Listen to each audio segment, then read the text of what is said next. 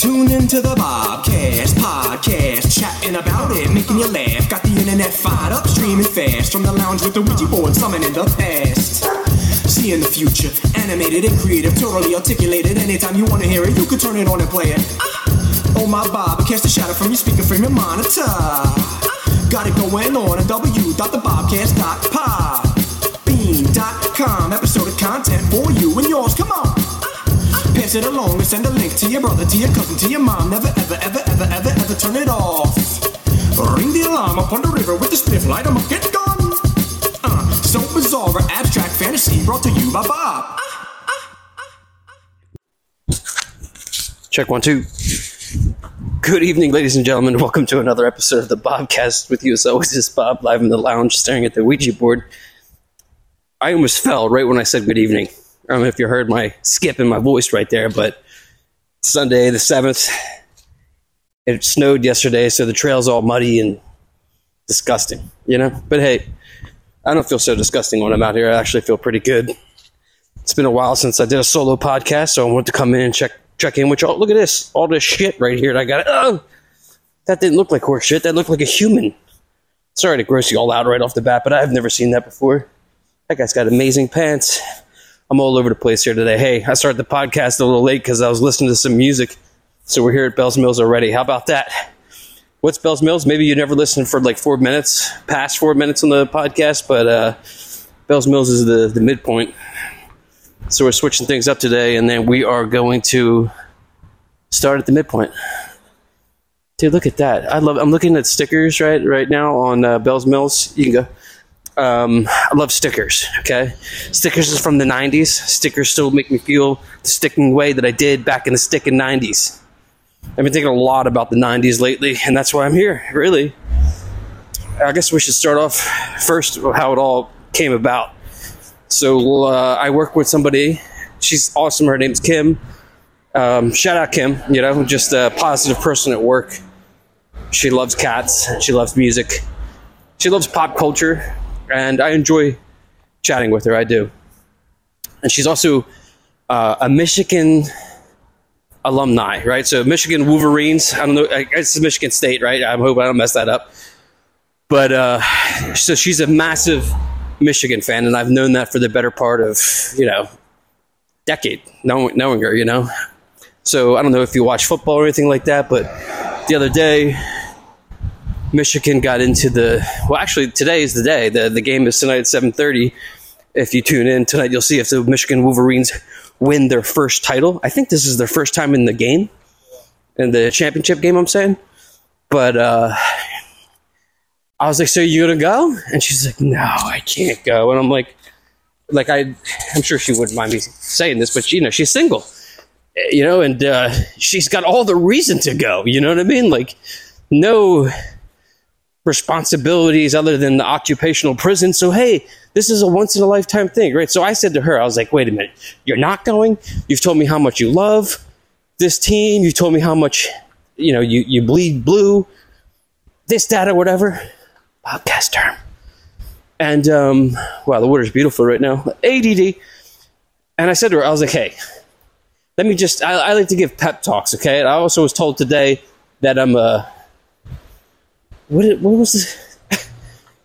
Pastor Tasha, I sent her some like notes on the service today. We'll get to that later, but she said that I'm a good, I got gloves on, I can't touch the screen, watch out. I think she says I'm a good influencer or a good encourager, and I love to encourage people. I love to encourage you to do things. I love you to get up off your ass and move your body, okay?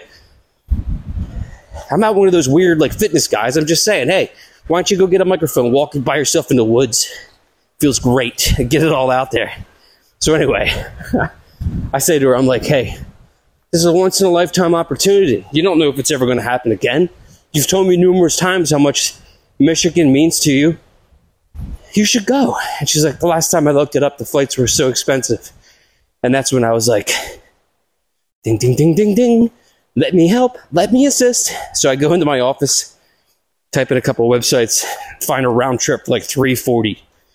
I walk into her office, show her my laptop with all the prices, and just say, hey, choice is yours. All right. Later that day, I was working out. and I was listening to Nevermind. Excuse me, I was listening to In Utero, which is by Nirvana. They just celebrated their 30th anniversary of the album. It came out when I was 14 years old in 1994.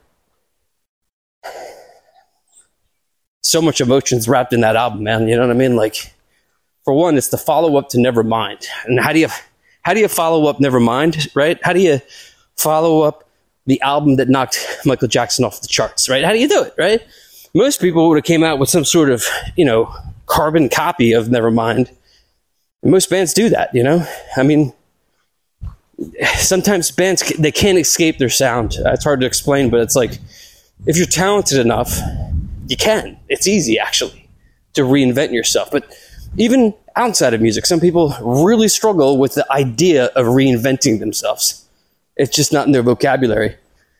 It's not something they think they can do, you know? Dude, I don't know if I've reinvented myself, but I've kind of invented some things.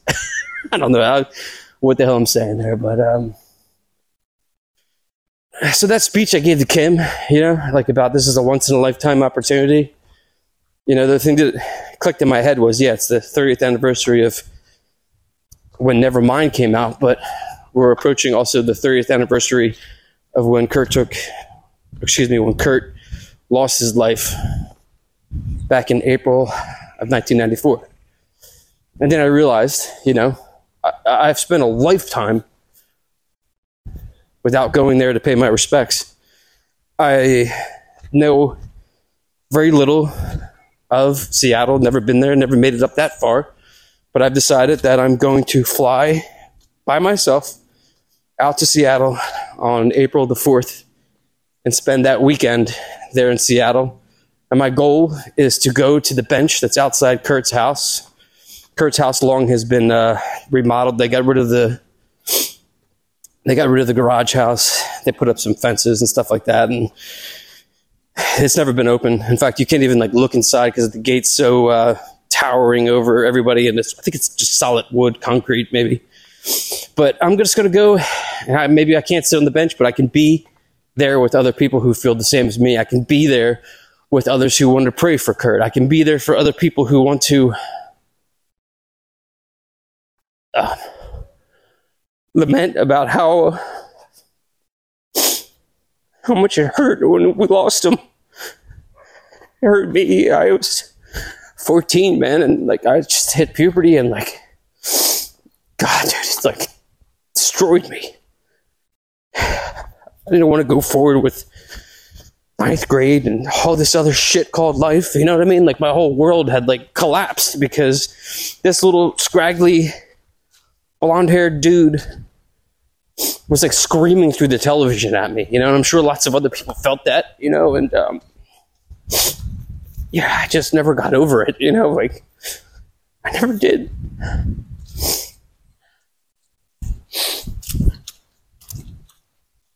So yeah, that speech that I gave my coworker, you know, I just like, I gotta go, man, you know? I was almost talking to myself in that moment, and I realized on my hike when I was listening to Nirvana, like, I'm gonna go.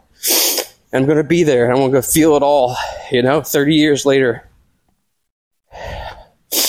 One of the hardest things about that year was that Kurt, like, died twice. I mean, like, it felt like he died twice. In March. Early in March, I think it was a Friday as well, he overdosed in Rome with some alcohol, champagne, I believe, and some sort of sleeping pill. The thing that sucks about it is later, through books, I found out that the Rofenel, I think they're called Rofenels, or I don't know, sleepy pills, Roxy's call them. The Roxy's came individually wrapped, so he unwrapped them all, and it must have taken like 60 of them. So I mean, you know, that there was some element of thought behind that, and it just sucks because what he was going through at the time, I never knew, you know. And like I think that's the hard thing for a lot of us, is that we, you know, Instagram wasn't there, you know what I mean? Like you didn't see your favorite celebrity's life every day in their stories. You didn't see like what Kurt did on a Sunday. You know what I mean? Like you just didn't know anything. The only thing you knew A matter of fact, dude, and just to touch base upon this, like, a lot of people like that, like growing up, like who were singers, the first time you saw them in an interview, that was the first time you ever heard them really talk. It was jarring at times. I remember the first time I heard Geddy from Rush talk, and I was like, wow, how is that possible? That voice comes out of that voice. But yeah, I just realized I got to go, man. It's like some part of my life that I never like closed out, you know? And it's not like I'm going to close him out, but it's like I never mourned, you know? And like I did so in my bedroom, you know, like collapsed in my bedroom for 48 hours. And it sucked. It sucked pretty bad having to go through those feelings, because it was like, you know, you're 14, you know, you have no clue about death really like that, you know? And like, did you ever lament or cry over somebody you never met in real life? It's a pretty heavy thing to deal with, because it's like, what? You never shared a conversation with them, you never shared a breath with them, but yet alone you feel something. I don't, how are you? But it just feels like you knew him, you know what I mean? For me, I felt like I knew him just because of, I mean, he had like a really cool obsession with both art and music, you know? Like, he did the album covers, he made sculptures, you know, like, I like to do lots of things. And I was told really early in life, no, you better choose one thing.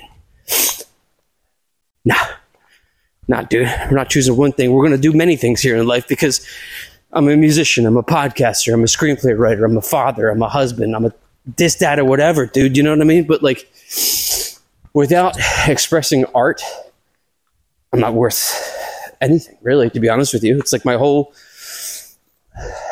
life force is to express myself in a way, seek validations, seek validity. I used to, you know what I mean? Like, now I don't even listen to this stuff anymore, I just post it. And that's not my ego talking. It's just simply saying, I am trying to create from a place of humility, okay? Like, if I mess up, I'm not going to be upset about it. You know what I mean? I'm cool with it. I'm cool with the fact that I messed up. I hope you're cool with it too. But yeah, I just wanted to let you all know what's going down this April. Will I take my microphone? Yeah. Sure, I'll document the whole thing. Look, it's the beginning of the week. It's Monday, January 8th. And, you know, maybe you got a difficult week coming up, you know what I mean? Maybe you got a lot of stuff on your plate. Maybe you've been fighting with somebody. Maybe you've been off your rocker. I'm here to let you know. I'm there for you and I'll pray for you. If you're going through something, or, you know, you just need somebody to talk to that isn't in your 24-hour Rolodex of humans, and you want some perspective, shoot me a message. Maybe you're struggling with depression like I was. Maybe you need somebody to talk to. I wish that somebody talked to Kurt. My name's Bob. This has been another episode of the Bobcast.